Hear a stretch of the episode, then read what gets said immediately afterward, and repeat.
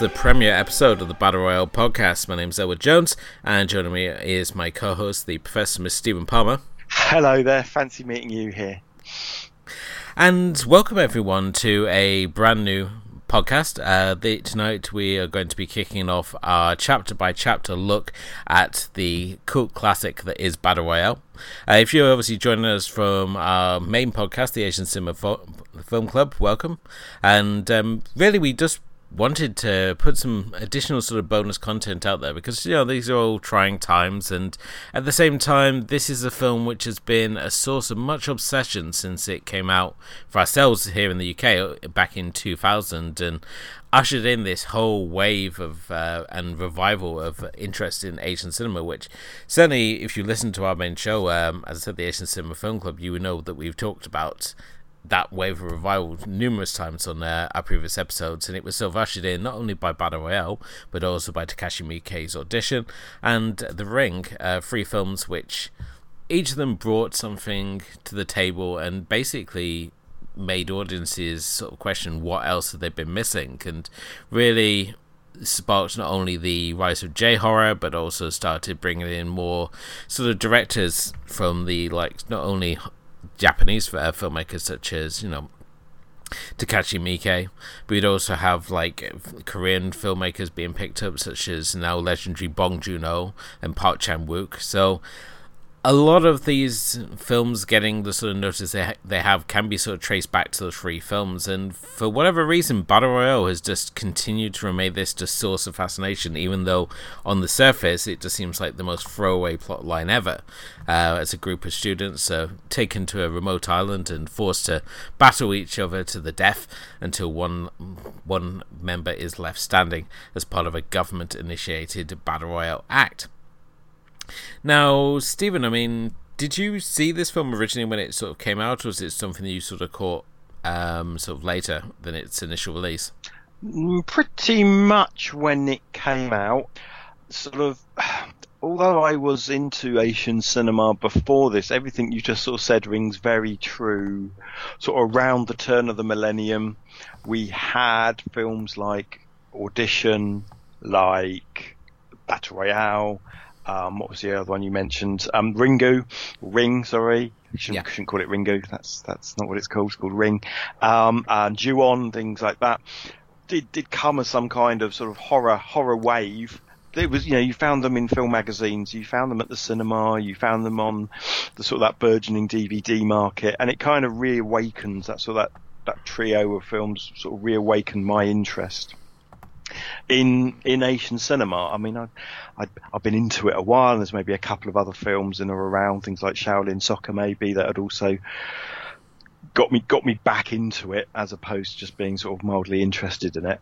Um, and I guess we, you know, we chose it as our number one film last year as in our in our um in our attempt to do a clickbaity list. Um, so it's it's it's somewhat somewhat apt we've picked it, but but like you, it's it's, it's you know to me it's more than just the um, more than just the film.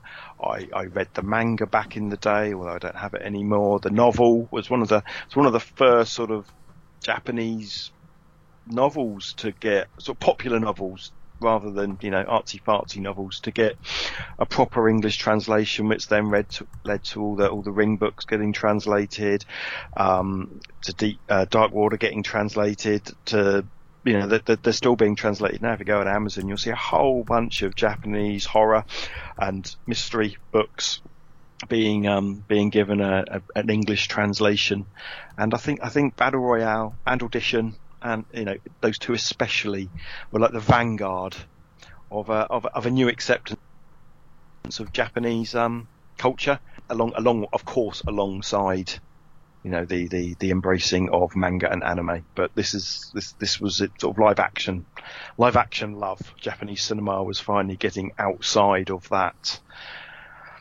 you know, that Kurosawa artsy fartsy stuff that you always accuse me of being. it was very much the case that when we looked at what was what was sort of out there, you had like the sort of like samurai movies and you had kung fu movies and we had like art house sort of films and these films they sort of came across and they were just like so much different than anything else it's like they were so sort of original and aggressive um, in sort of the ideas that they were putting across and i think it was just it, it was like this shock to the system what we were actually seeing, and especially when it came to Battle Royale, because Battle Royale is one of those films that you have people who don't watch subtitle movies. This is a film that's never been dubbed.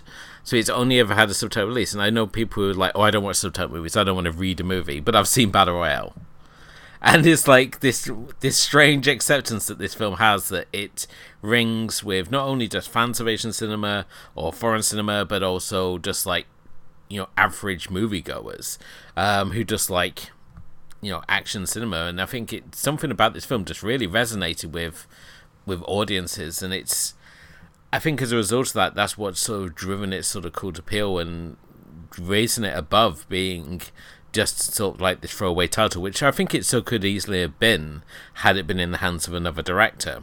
Yeah, I'm going to absolutely sort of double down on what you said there.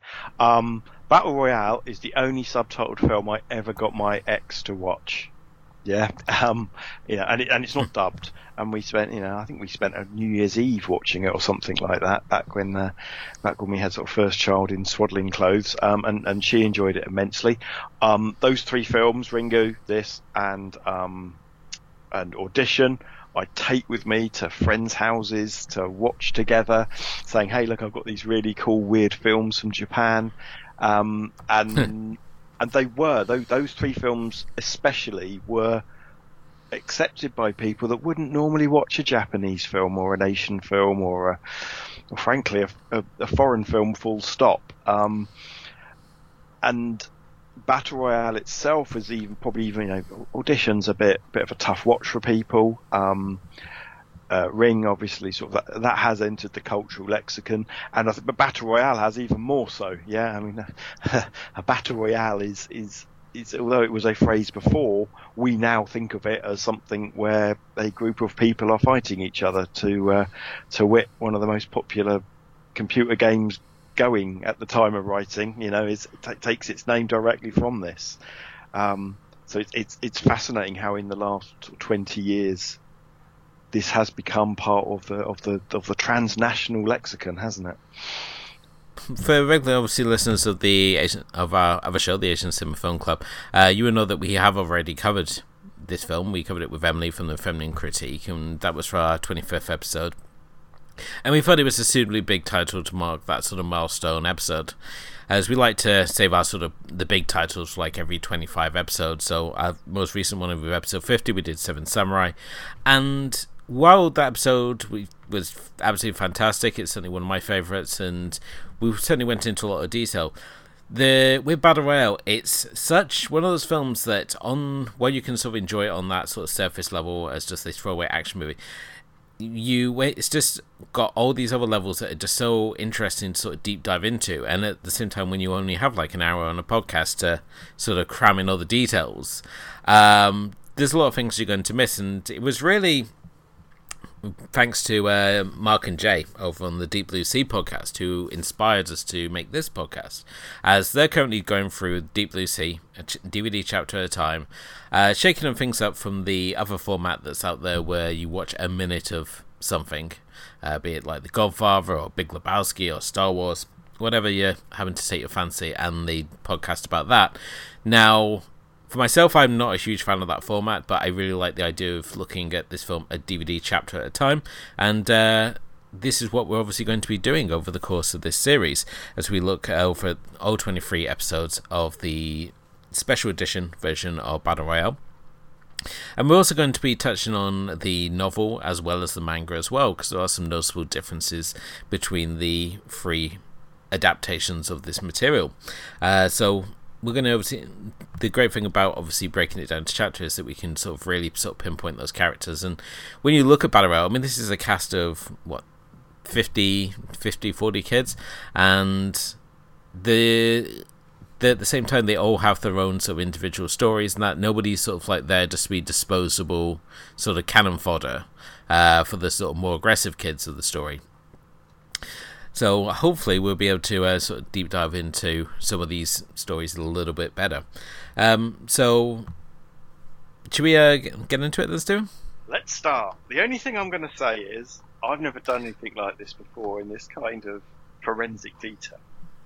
And I do feel the more I look at things like this, the more you pick at it. And sometimes we'll come across, I suspect, hmm. as a little bit negative because it's very easy, isn't it, to, to, to, to, to, to concentrate on, on certain things. I, I just want to sort of reiterate, I adore this film and I adore it even more now than I did 20 years ago.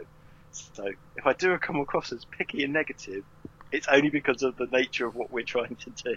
Well, the film, first off, is directed by Kinji uh, Fukasaku, who is before Battle Royale was already a legendary director. He did the Battles Royale Honor and Humanity series, which surprisingly took a long time to make it over here. Um, with a very nice box set through Arrow, and is now available through Shudder as well. The series very worth checking out. And the screenplay was adapted by his son Kenta, and it was based on the book by uh, Koushun Takami, who was also responsible for writing both the as the aforementioned book, but also the manga as well. And despite for the the same author being good, involved with all three projects, the material does differ between the different versions of this, and we, as I've said already, we will be touching on those um, straight away. But for our first chapter, which is titled "The BR Act," right from the start, the film introduces and lays out the whole setting for the film, and basically, we're set in this future where the government is attempting to control society, which has fallen into a bit of a major recession. The youth are basically out of hand, and the adults are now fearing for their safety because of this youth uprising. And to bring everything back under control, they introduced the BR Act, which every year nominates a different class to battle it out on an island in the the aforementioned battle royale, with the last remaining student being a shining example for uh, society of the lengths the government will go to to uphold law and order within uh, this society. But at the same time, there's much question over whether there is sort of darker means of the means behind this act, and there is also a number of uh, characters who are very strongly opposed to the act, as we will obviously go into as we cover the film. Uh, but it's here that we're introduced to our hero um, of sorts, uh, Shuya Nanahara, who is depend again. This is where our first of our differences appear. In the film, he is uh, shown as shown as being kind of a bit of a loner because of his circumstances. His father committed suicide as due to struggling to deal with the recession. His mother left both of them at uh, a, a, very young age, and uh, now he's basically living in a, in a children's home with his uh, best friend. And basically trying to live a fairly normal life compared to everything else that's sort of going on around them, would you say, Stuart? Yeah, um, probably just want to take a little step back. So this film, does it say actually when it's set? Um, can't remember. I think the battle royale it suggests is, is is past in the Millennium, isn't it? It's called the Millennium Act, so I'm guessing it.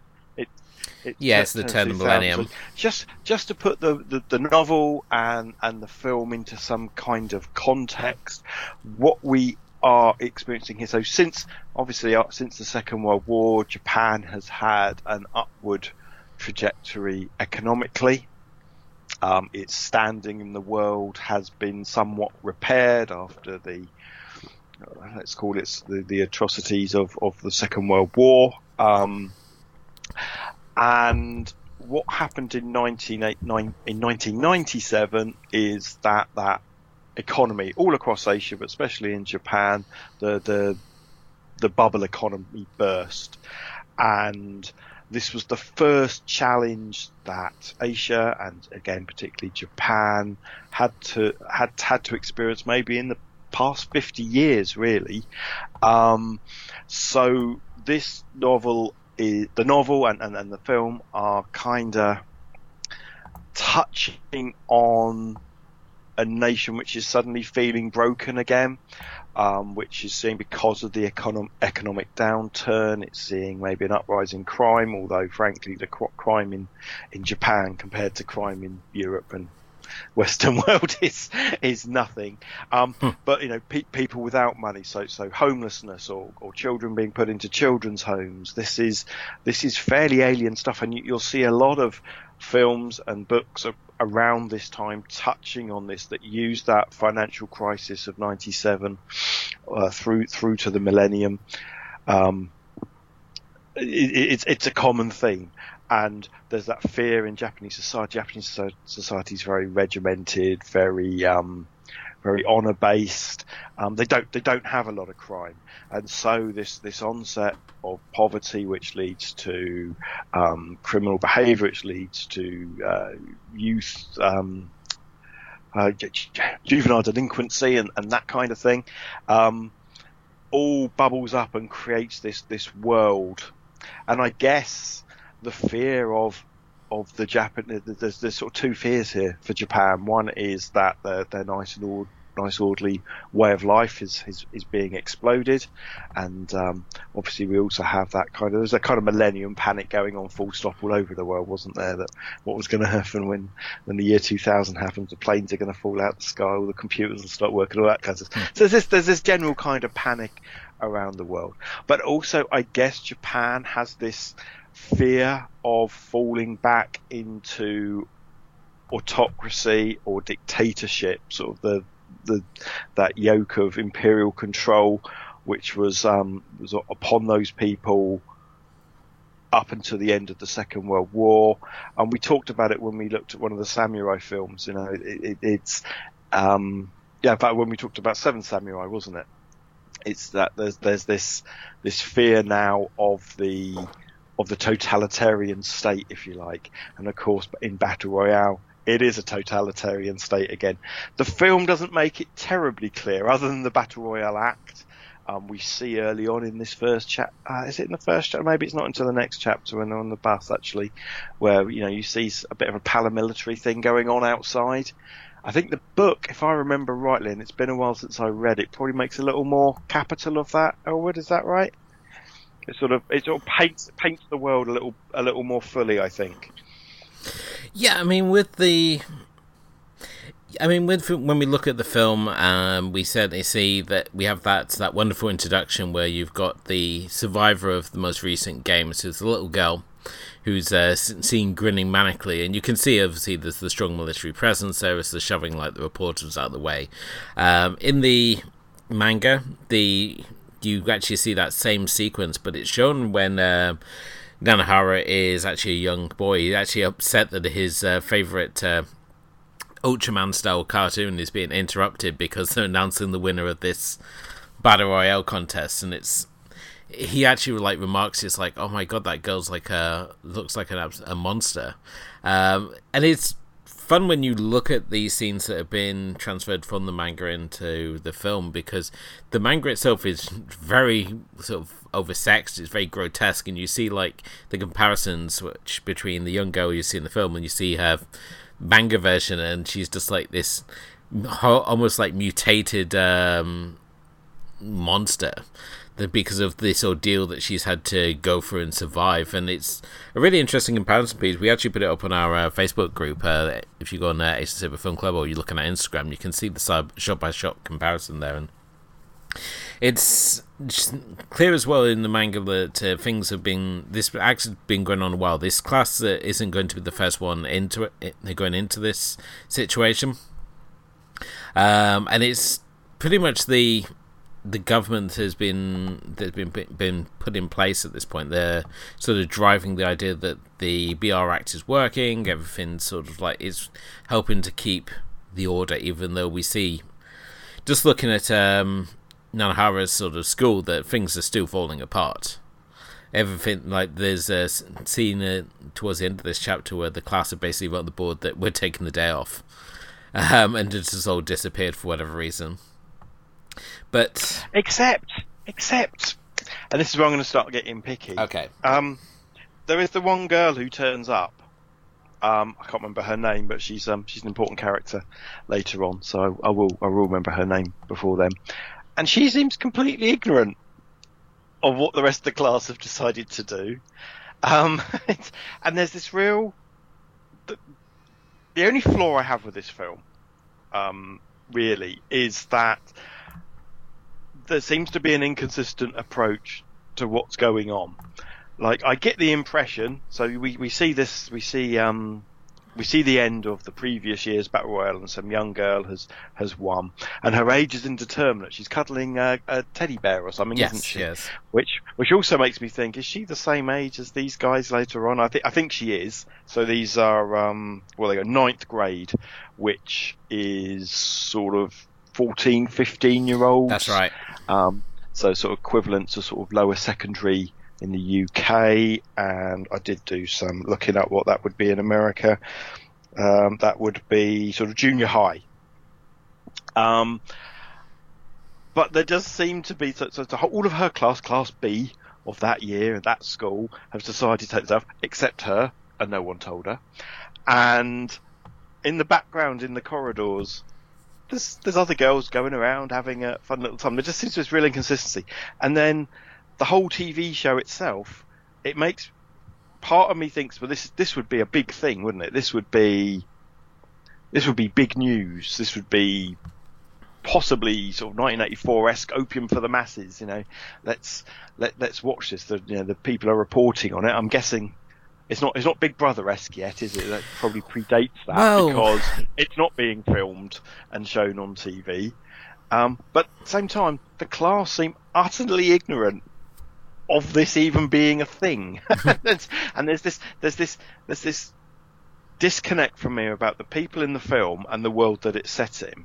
I think I talked about this in our previous episode that that we talked about it. It just it just really jars that that none of the kids seem to know this is happening. Not not a one of them. And it's not as if one of them wasn't a good girl. one, one of them turned up to school, and so that was that. Was, uh, I've always found that kind of weird. It's not it's not a deal breaker at all. Um, I suspect it's it's needed for the you know for the drama of the film to work. But I'm trying to remember was it was it this weirdly disconnected in the novel or indeed in the manga. I always got the feeling that these kids, because it's a lottery, so they always feel that the odds are in their side. So they don't really, they're not really paying as much of attention to it. And certainly in in the manga and the novel, they do obviously make mention of this being more more televised than it is in the film version. Because in the film version, we just get the indication that it's sort of like the aftermath that they report on, um, and that what happens on the island is sort of like kept to this the secret sort of uh, military operation. Uh, but we do get the idea that uh, that they are sort of televising uh, sort of like highlights at least of, of these battles that are, are happening. And I always, as the as you said already, said to you already, the it's just the idea that you know it's this one class that's being picked. I think that they feel that it's in the odds, and they're so wrapped up in their own various sort of schemes and and whatnot that they don't really pay too much attention to it uh, until they suddenly realize, oh wait a minute, it's us that's going to be the the class this year. So, um, and then it's obviously we they as we obviously get into them, we get up to that point. They've got the sort of harsh realization to them of like the situation that is now facing them.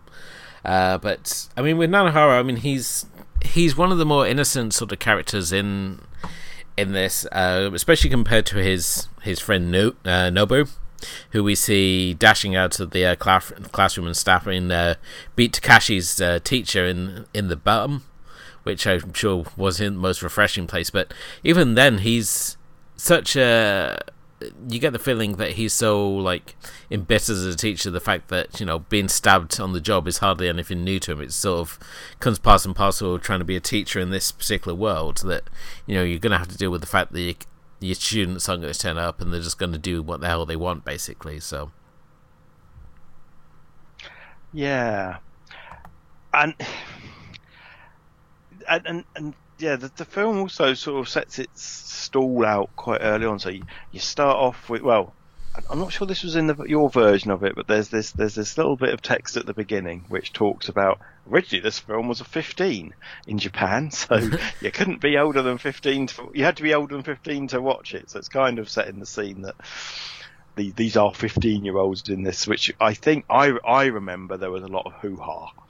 Um, in in the West, in in the UK, definitely about about this film, which is probably what attracted people like you and me to it, thinking, oh, something controversial.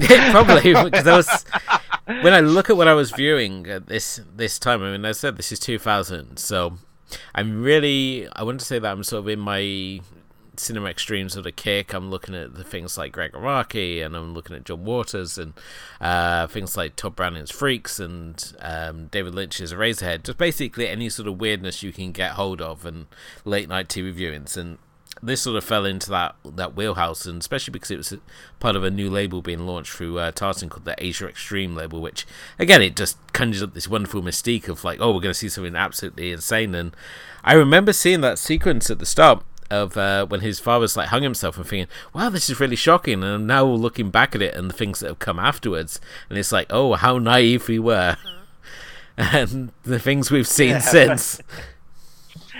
yeah, a- absolutely. And again, I remember, I remember him the, the, in in the novel, the, him finding his father having committed suicide. There's a lot more. There's a lot more play to that rather than than a quick scene where he comes in, sees his dad with. Is it toilet paper he's got round his neck where he's written? Where he's go go. Go go! Yeah, he's know? written his suicide note on toilet paper, but he's hung himself with an extension cord, and that's in the in the film as in the film version. In the book, his parents have uh, reportedly died in a car crash, and um, right. His family don't want anything to do with him because his they believe his parents were associated with anti-government activities. So yeah, he, again, again, the novels, the novels paints the world not if not directly, but it, it paints a picture of of what's going on in the world a little better, I think. Yeah. Now, when we look at the manga, his mother has died of an unknown illness, but it's hinted at it was AIDS, and his father was killed for his anti-government activity. So he's again he's got that sort of shadow hanging over him, and he's living out in the in the orphanage. So with the the film, it's a little bit lighter on this this subtext of of his sort of back background as such is sort of like his. We get the idea that his father was sort of struggling with the recession, that he couldn't make his business work, and it just basically all got on top of him. So he, along with the fact his wife had left them, he just uh, sort of uh, couldn't cope anymore, and that's why he, he hung himself. Um, and it's sort of sets this mentality of, of as you said, he's written on the top of it. You know, you got to go, go, go, and he it's what we see uh, now how basically basically come back to time and time again. It's sort of like his becomes almost like his mantra, this survival instinct that it that instills upon upon him amongst it, like this desire to protect uh, other people that are on the island with him. So. Yeah, like the um, a couple of years later, I guess again something that will fall into the common vernacular is when uh, I think 2002 in Japan, South Korea hosted the the world the football World Cup or soccer World Cup, and uh, and we got introduced to the uh, the South Korean uh, phrase fighting, and uh, and and you use loads of films use that around that time. This is fighting, and then I, I, see this very much that that mantra that sort of you, you keep going, boy. Um, you, you fight to the end. Um, mantra is, is very much in and of this time in Asia. Yeah, he's he's very much. Uh, although he's got a really tragic backstory, and in the novel, uh, correct me if I'm wrong, isn't he a huge fan of Bruce Springsteen or something weird like he's that? He's a rocker, uh, which is really quite a, quite an interesting contrast because he's. I think we see him like playing around with a guitar in the in the film version, but he's he's like got a whole musical repertoire going on, and he's um with uh, there's a scene to him like um, teasing uh, Nobu about uh, rib condoms and stuff. So he's a lot more confident in in the in the book in the manga than mm. he comes mm. across because in the film he's very sort of shy and and retiring, which I think works better because you look at the other people around him, and there's a lot more sort of big personalities. So it makes more sense for him to be a more shy and retiring sort of personality, to be like the caring and one who would want to protect, like Noriko, the uh, girl he's got this this crush on, rather than just being like another brash personality on the island. Because certainly when we look at this group, there's there's no shortage of big personalities here. Oh, ab- ab- absolutely not. And I guess the other thing is, it would have been very easy to rejig the story of the film to just make him the hero and everyone else to be ancillary, which the film doesn't do. I mean, obviously we'll talk about it more, but although he is our, I guess he's our lead. He's he's the person that we sort of follow through the majority of the film. The film does give the chance for other characters to breathe as well, and I guess I guess a little word for um, the guy who plays him, um, Tatsuya Fujiwara. Um, this was, I think one of his first roles, um, and he's gone on to be massive. um, his his uh, for somebody who's only been active for 20 years, um, he's in a ton of films um, from. Uh, things like Death Note, which I think, which I think we saw him in Death Note, yep. didn't we? He's, he's, he's the star of the Death Note. Um, he was in uh, the the film version of Snakes and Earrings. He was in the dreadful Incite Mill. Um, uh, he's yeah, he's and, and now he, he, was in the dreadful. Lots of dreadful films, actually. yeah, no, he's he's he's he's he's a very popular, very very youthful looking guy. I mean, even now, some twenty years later, he looks about twenty years old. Um, so he's he's he's not he's not one of the great actors of his age, but he's a really popular person. I, I was trying to think of a of an equivalent, just sort of somebody who'd who'd who'd pop up in the um, in just in, in in lots of films. Probably no doubt he's in lots of sort of teen heartthrob magazines and that kind of that kind of thing. He seems he seems a nice guy. So we already got this establishment with the mentioned already about the anti-authoritarian sort of theme that runs throughout this uh, film. And when we look at the inspiration that the uh, that, the author um, Koushun Takami had uh, with this. I mean, he draws inspiration from an upbringing in 1960s Japan and the large groups of revolutionaries that were fighting back against police brutality, as well as the uh, idea of a totalitarian fascist government. It was heavily influenced from Stephen King's um, novel The Long Walk which is um, another government uh, contest, which is takes the form of a walking contest. Which I've yet I really wish that someone would, you know, get on with. I wish Netflix had picked that one up and uh, adapt that one because I think it would be a really great miniseries or just a just a film version. I think it's very filmable. Um, the actual concept of uh, the battle royale it came from his friends who basically said that the story sounded like a reimagined pro wrestling battle royale match where former enemies work together to defeat stronger foes. You would have former allies betray each other for their own glory, and all these sort of elements we do see within the film. You, you see allies for being formed at the same time, equally friends betraying each other just for their own sort of survival here. Um, now, we mentioned already about the teacher here, played by Beat Takeshi Takano, uh, originally named Kitano. Um, now, for those not familiar with Beat Takeshi Takano, if he is uh, certainly a huge name within Asian cinema. So, if uh, you're a fan of Asian cinema, there is, there is more than a chance that you will have stumbled across him before because the man is just an absolute legend. Um, he's been in everything from playing dirty Harry style cops in Violent Cop. He's um, played the legendary blind swordman Zatoichi.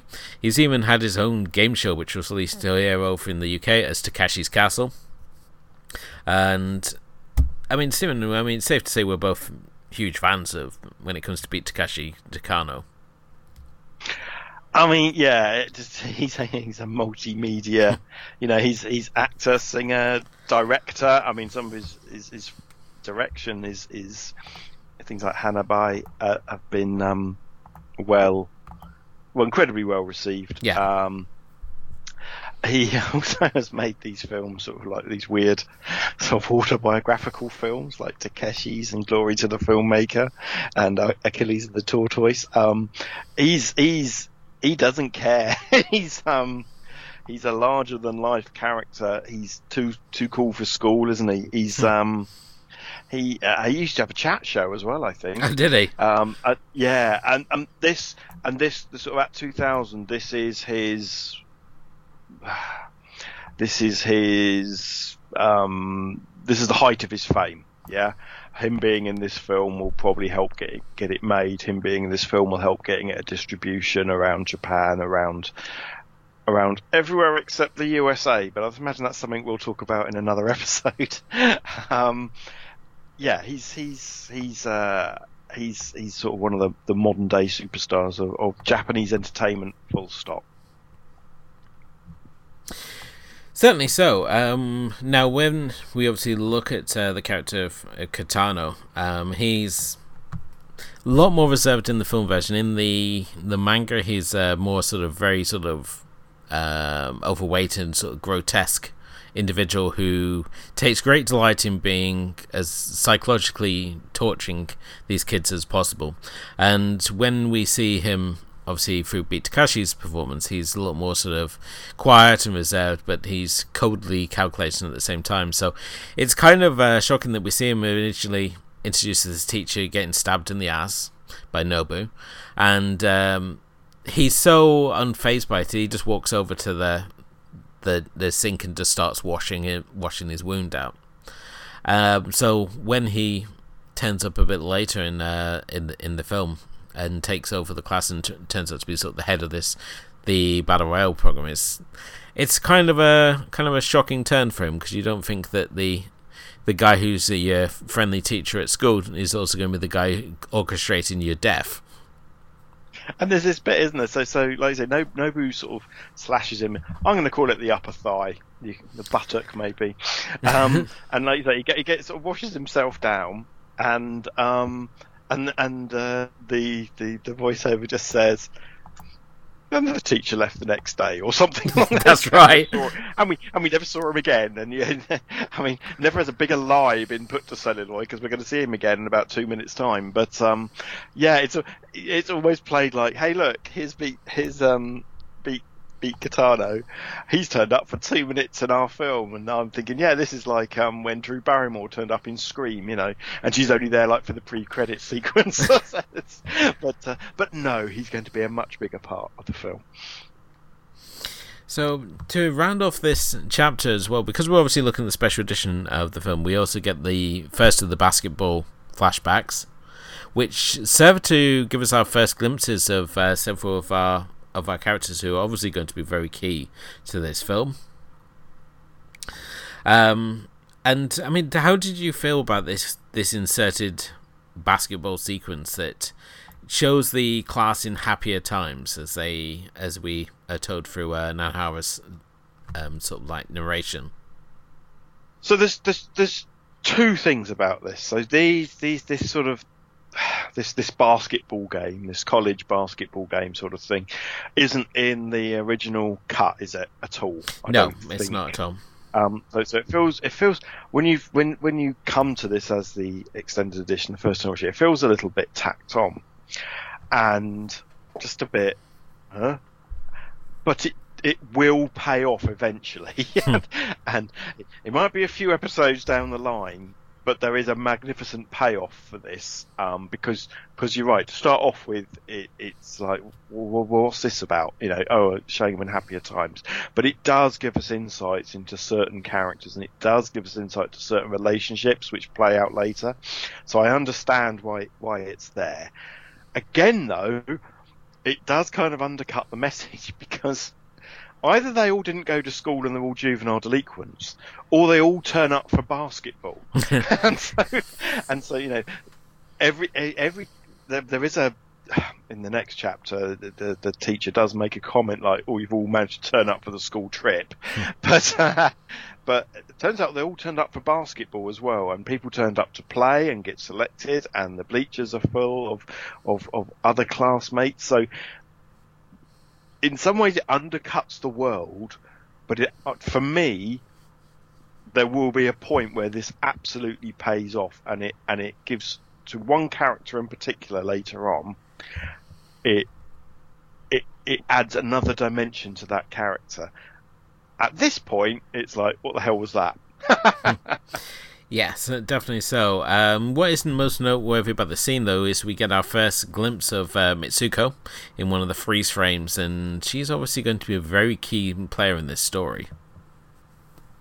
Yeah, I mean, it's yeah, yeah. That, that that that might have been what I was what I was hinting at, but yes. Um, that's the problem when you when you've seen this film so many times, as many times as you have, you kind yeah. you kind of forget that we have got to cover this at chapter time, so you can't. We're trying not to get too far ahead. So it's it's re- it's really hard because, especially especially with this, this this set of sequences, because it does feel a little tacked on. But I'm guessing if it was the director's cut, this was the original vision, and it, therefore it had purpose originally and was excised for matters of time. I mean, the Battle Royale is not the longest film we've ever seen. Even the director's cut's only just a shade over two hours, yeah. which for, for sort of a post a post millennium film feels like fairly fairly average to me. I mean, it's an exhausting two hours, mostly because you're just trying to keep up with the body count and and the like. But it has very few. There's very little flab in it, I think, um, and it doesn't add an awful lot to the running time. So maybe maybe the the studio just felt it it, it, it interfered with that, but uh, it it will pay off. It will absolutely pay off. Yeah, certainly. Um, obviously, if we're going to uh, to draw comparisons to the, the manga again, uh, the manga during this sort this same sort of time sequence uh, does also start introducing several of the the other characters as well. But um, looking at uh, but we will obviously talk about the bit, those differences uh, when we come to see these characters a bit later on the film. But certainly with the the manga, it chooses to introduce a lot more the characters ahead of time. Uh, with the film uh, version, its mainly focuses its um, keeps its focus here on uh, Nanahara, Nobu, uh, Noriko just sort of like a small group of uh, characters and leaves the rest of the characters to sort of be introduced as they reveal their truer sides, shall we say. Uh, so we will obviously cover uh, everyone's favourites uh, as we uh, get a bit further into uh, this show. Uh, is there anything else that you want to bring up on this first chapter? The only thing which I've written in my notes, and, and guys, I've actually written notes, and I, don't, I normally play these episodes by by off the cuff and by ear and look things up as we're chatting, but I've written some notes. Is the um, the music at the beginning as um, oh, so after I get the, the talk about R15 on mine, um, we have the Toei um, the the the the, to- the normal Toei logo yeah. with the crashing crashing waves, but this time we have Verdi's Requiem Dies Irae playing. Um, there's a lot of classical and operatic move music in this film, and it's it's a very famous piece of music. Um, you people people will just know it, um, but but film wise, um, it was used in the Mad Max Fury Road trailer quite impressively. Um, our friend Mr. Tarantino used it in Django Unchained. Um, Bryan Singer used a version of it in X2. Um, you'll have seen it in shows as diverse as Black Mirror and The Simpsons. Um, and I guarantee you, um, Miller, Singer, Tarantino, and, and Charlie Brooker all saw that because it was used in the opening sequence of this film. Um, and it's yeah, it's it's it's it's quite a way to start. I'm not a huge fan of of classical music and of opera. Um, it's one of those things that a lot of Asian films, especially Korean films, do love a bit of classical music. Um, but yeah, it, it's sort of it's it's you know it's it's it's a funeral. It's a it's quite a controversial piece of music apparently looking it up by, but uh, yeah, it's it's uh, it definitely sets the scene. and I just I was I was rather struck by it, and um, which made me go on a bit of an investigation to find out what it was and where it's from and where else it's been used because it just feels awfully familiar. Definitely so. A lot of the the film uses a lot of popular classics throughout the film, so there's going to be many noteworthy pieces that uh, we will highlight as they come across. As they use to punctuate the the the announcements throughout the throughout the day. It's sort of like to lighten the mood, shall we say, that while they're announcing the list of the dead, they're playing different pieces of popular classical music. And this is just a fantastic opening. I mean, this is how you open a film with this music. I mean, it's I watched both uh, this film and and its sequel, Royale uh, Two, uh, back to back. And at the end of the first one, I was feeling a bit tired. I was like, oh, I might go to bed and not watch the second one. And then you hear the opening kill jumps, and it's like, nope, I'm right with it again. It's. I just, I just love though that it sort of overlays on top of the Toei um, uh, icons as well. Oh yeah, you know, it, it, the film, it, the film is starting now. I don't care who's bought this to you. Um, get get ready for a ride, and it it you know it's it's similar to I don't know some of those seventies films like The Omen and stuff like that, where that kind of pseudo um, the operatic voice was used um, to to add a sense of tension and meaning to a film, which is you know the, the at the end of the day, this is a silly little genre film, mm. but but but by putting that particular piece of classical music up front, suddenly gets your attention and suddenly gives it sort of some weight and gravitas. I, def- I don't know. Definitely. So it's like the film throwing down a gauntlet, as um, as mm. Tarantino highlighted with his use of Misirlou at the start of Pulp Fiction. Um, it's just like throwing down a gauntlet. It's saying, you know, we're big. You were gonna grab your attention right off the bat. We're not gonna give you time to think. And certainly, this film's not about giving you time to think. It right off the the bat. I mean, we're there. We're given the opening crawl, which just highlights everything you need to know about this world, and then we're straight into the story. Other films, you if they were given the subject, would waste like twenty minutes, like establishing what's going on in this world, and this film doesn't at all. Uh, like um, Saku knows where the interest in the story lies, and it's not going to be in establishing the world for 20 minutes. It's everything you need to know can just be explained in a opening text. Um, mm. Although for some reason I've watched the trailer that many times that in my head I had the opening as being like the computer text, it like beeps across mm-hmm. it. But in the film, it's like no, we'll have the logo and it's swirling around the screen. It's like, did, did I watch a different version of this originally? It's like well, I, yeah, there is something about that. I read somewhere that the Battle Royale logo wasn't originally in the film, and it, it may have been something that's been added in later. Just, just, just, just, just sort of final thing on the music is, I was, I, I, I didn't recognise piece. So I, do you know the app Shazam? I got, I got Shazam to sort of listen and tell me what the music was. Right. And rather than come up, and, and it's pretty good Shazam, and rather than come up and tell me it was Verdi's um, from Verdi's Requiem, and it was Dies Irae. Yeah. Um, it came up and said Battle Royale, Requiem and Prologue. So it's it's so it's so linked with this film. it's it's what Shazam brings back. You know, it's absolutely tied together with this film, which I'm pretty sure isn't what Verdi had um, had thought about when he was writing a um, a Requiem in memory of a, a poet that died a year before that, before he wrote it. But yes, amazing, amazing sort of confluence of old and new there. Well, that was our first episode of the Battle Royale podcast. We hope you've enjoyed listening, and if you would like to obviously listen to any episodes in the archive, make sure you check out our blog, which is asiancinemafilmclub.wordpress.com, where you can not only find all the episodes of this podcast, but our main show as well, the Asian Cinema Film Club. We also have on there writings, including uh, the movie vault, the um, anime selection, we have the mixtape, and we have even Steven's Dark Sides of Asian Cinema as well. You can follow us on both Facebook and Instagram as well as Twitter as well, which is under AC Film Club. And we, of course, would love to hear your thoughts on Battle Royale, so please do let us know. At Battle Royale, pcast at gmail.com. And if you haven't done already, please do hit the like and subscribe buttons wherever you happen to be listening to us. And maybe leave us a nice review or comment, as it all helps raise the profile of the show. But until next time, Thank you for listening, and join us again for Chapter 2 on the bus. Good night.